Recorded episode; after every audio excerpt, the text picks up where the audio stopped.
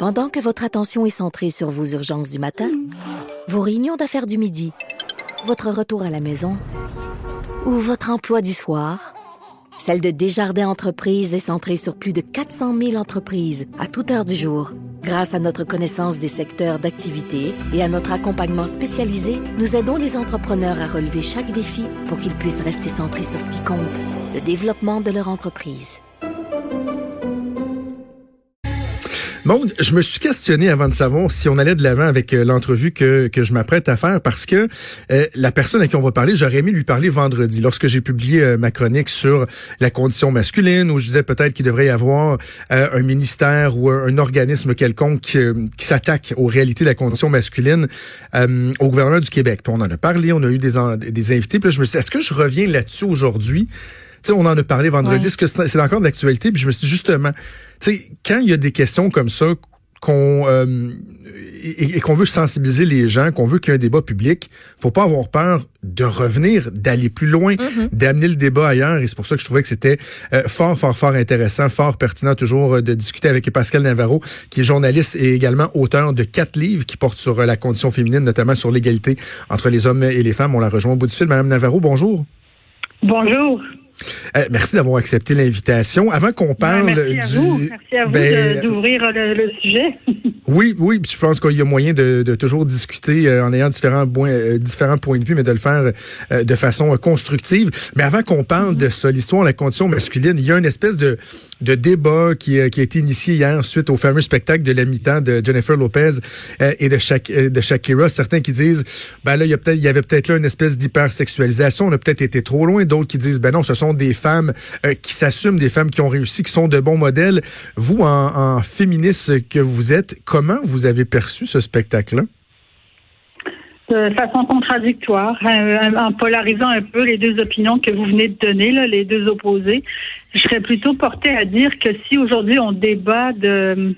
Le résultat de tout ça, c'est qu'en fait, aujourd'hui, on se pose des questions sur est-ce que c'était trop ou pas assez. Finalement, mm-hmm on revient encore et toujours aux mêmes questions. Donc, euh, on n'avance pas beaucoup. Puis moi, je me dis, puisque là, tout le monde dit, oui, mais c'est des femmes euh, matures, 50 euh, ans, 40 et quelques, je sais pas pour Shakira, c'est merveilleux, elles sont belles, elles sont en forme. Mais tu on en revient encore à, à, cette image-là de femme. Puis je me dis, moi, si j'ai 50 ans, puis que de tout, tout ce dont on parle, c'est de ma shape, je sais pas, là, c'est le fun pour elles, là, je, je dis pas le contraire, puis elles sont magnifiques, puis elles dansent super bien, puis euh, c'est pas la question, mais il y a comme, bon, c'est un peu ça mon écueil, si vous voulez. En même temps, euh, je ne peux pas m'empêcher de voir que il y a quand même un, quelque chose de la définition du féminin qui m'agace là-dedans. C'est comme encore toujours, encore et toujours la sexualisation qui revient.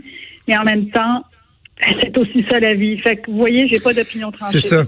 Et ben, je pense qu'on est exactement euh, au même endroit, Madame Navarro, parce que moi, je note une espèce de dichotomie dans, dans un discours qui veut qu'on arrête euh, euh l'objectification de la femme, l'hypersexualisation. Mais là, les mêmes personnes, moi qui ai trouvé qu'à certains égards, on allait peut-être un peu trop loin dans ce spectacle-là, je me fais dire, mais ben, voyons, ce sont des femmes assumées qui ont le droit d'être fières de leur corps. Puis là, je dis, ouais, je le sais, mais tu sais qu'on aille de la danse latine et tout ça, j'ai pas de problème. Mais quand je regarde une jeune fille de 5 ans, est-ce que certaines scènes qu'on a vues là-dedans, est-ce que moi, c'est ça le modèle que je veux euh, véhiculer? Je suis juste pas... Il n'y a pas de grand scandale, mais quand même, il y, a lieu de soulever euh, certains points. C'est rien qu'on voit plus, je veux dire, partout maintenant, il y a une... C'est issu, ça, c'est issu d'une culture où la pression à la sexualité est constante. Alors, qu'on ne soit pas étonné maintenant de voir ça. C'est c'est comme ça que je l'analyse. Mais là, de condamner ces deux femmes-là, je trouve que c'est un peu fort. Non, c'est ça. C'est bon. Enfin, bref. OK. Alors, euh, venons-en à notre, euh, notre sujet euh, principal. Je suis curieux de savoir comment vous avez réagi parce que, bon, j'ai vu le commentaire que vous aviez fait sur votre page Facebook et également sur Twitter mm-hmm. suite à la publication de ma chronique.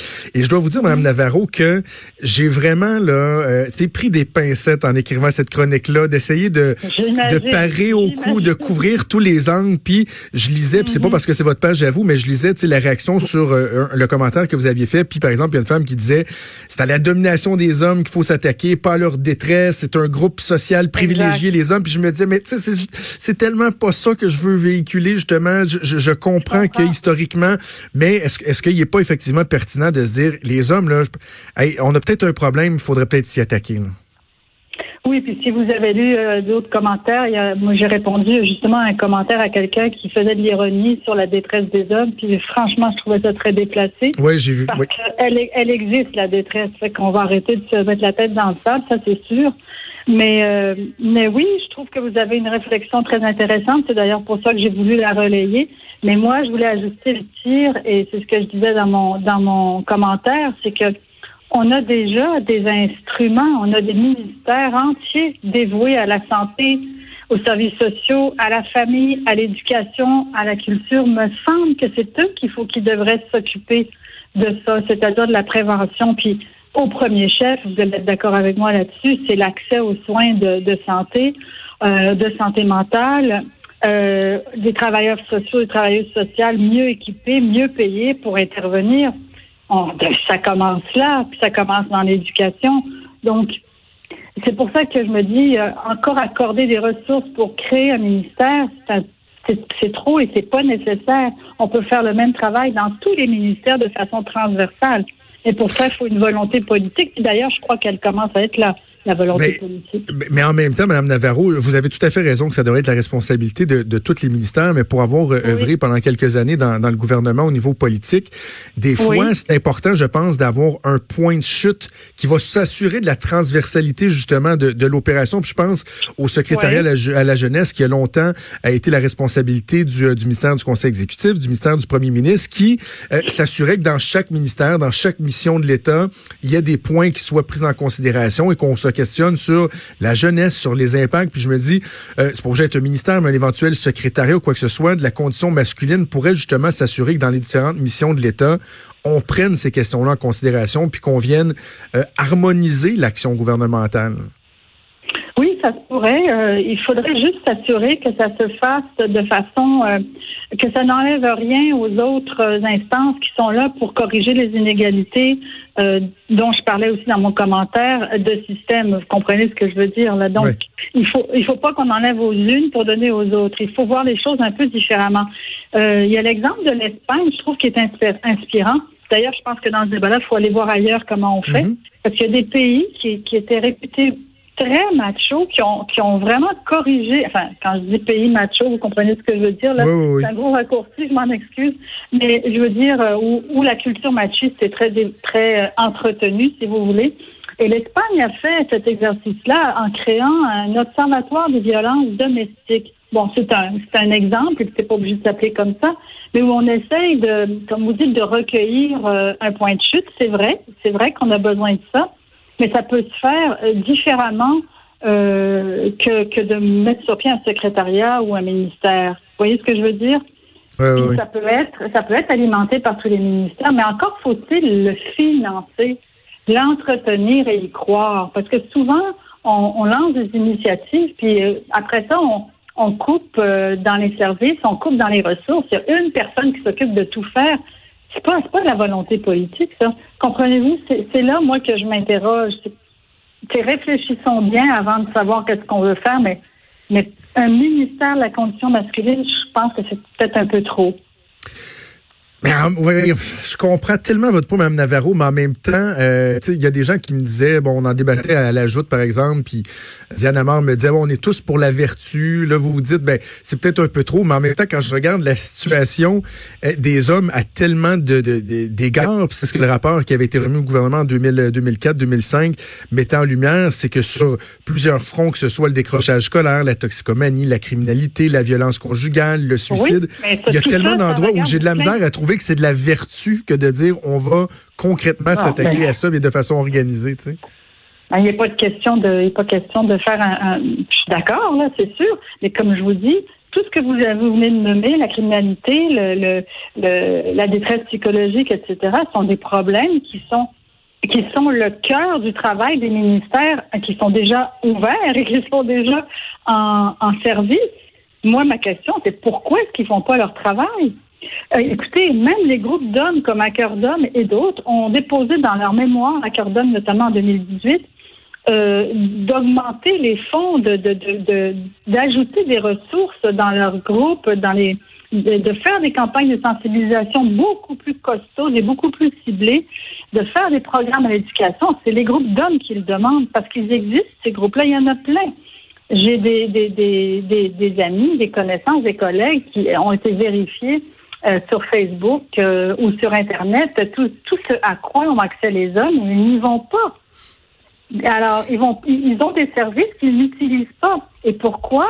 Parce qu'on, parce que ça répond, si vous voulez, à l'injonction d'une espèce de, de construction de la masculinité qui, qui dirait, moi, j'ai besoin de rien, euh, j'ai pas de problème, enfin, qui, qui, qui est un peu dans le déni.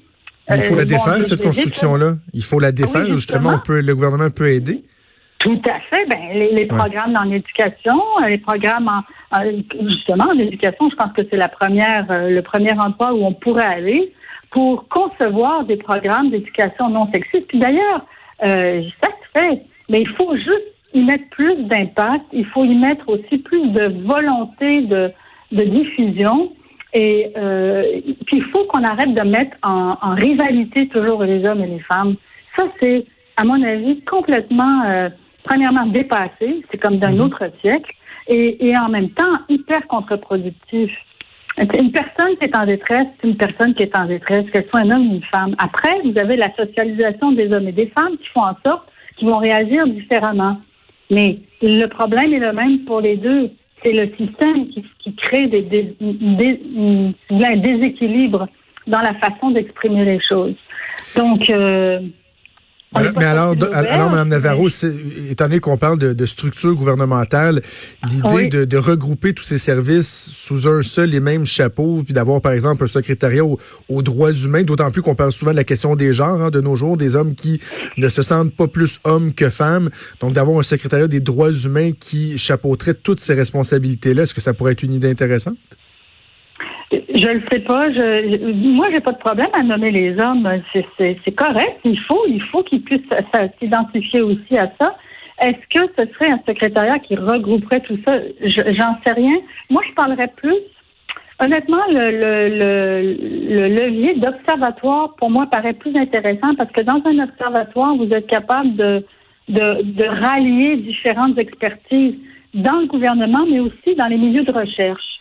Et pourquoi je vous parle de ça? Parce que dans les milieux de recherche, dans les universités et dans les institutions euh, hors gouvernementales, euh, vous avez là des expertises, des experts, des expertes qui, dont les recherches sont absolument pas connues. Et si on pouvait mettre ensemble tout ce qu'on sait, par exemple, vous allez, vous allez convenir comme moi qu'on a des connaissances en psychologie et en psychiatrie actuellement qui sont très poussées. Comment ça se fait que ça ne s'est pas transféré dans le dans l'expertise des pouvoirs publics? On a un problème là. Il y a comme un manque de communication, un manque d'intérêt peut-être de part et d'autre. Mais et vous avez raison, il faut créer des liens. Ça c'est clair et net. Là, la forme que ça devrait prendre, je pourrais pas me prononcer aujourd'hui, mais moi je, je, je plaiderais plus pour un observatoire, un secrétariat pour peut-être, je ne sais pas, faudrait faudrait voir, c'est pas à, moi, mais mais je pense qu'il y a, il y a quand même une ouverture actuellement pour ce genre de réflexion, puis euh, il faut il faut la continuer. C'est ça. Donc, il faudrait voir pour la structure, mais on s'entend sur euh, le fait que, bon, oui, on s'attaque aux symptômes, euh, mieux protéger les femmes, comme la ministre de la Condition féminine, et Mme Charret, veut le faire, mais qu'il y a une cause à ça ben, aussi, et c'est des hommes qui n'acceptent pas les ruptures, qui ne contrôlent pas leur violence, euh, leur sentiment de violence, et qu'il faut s'attaquer à ça aussi. Moi, le gros problème que j'ai avec seulement, je sais que c'est urgent et il faut vraiment aller à, au plus à l'essentiel, c'est-à-dire protéger les femmes en effet et les familles et les enfants. Mais il y a toujours bien un problème en amont. Comment ça se fait qu'on se rend jusque-là? Ça n'a pas de sens. C'est là-dessus qu'il faut travailler aussi. Madame Navarro, c'est en, se, parlant qu'on finit par, euh, par se comprendre et espérons qu'on euh, que ces discussions-là vont se multiplier euh, dans notre société pour faire avancer les choses. Pascal Navarro, journaliste et auteur de quatre livres sur la condition féminine. Merci, merci beaucoup d'avoir pris le temps de nous parler aujourd'hui. Merci à vous de m'avoir invité. Bye bye.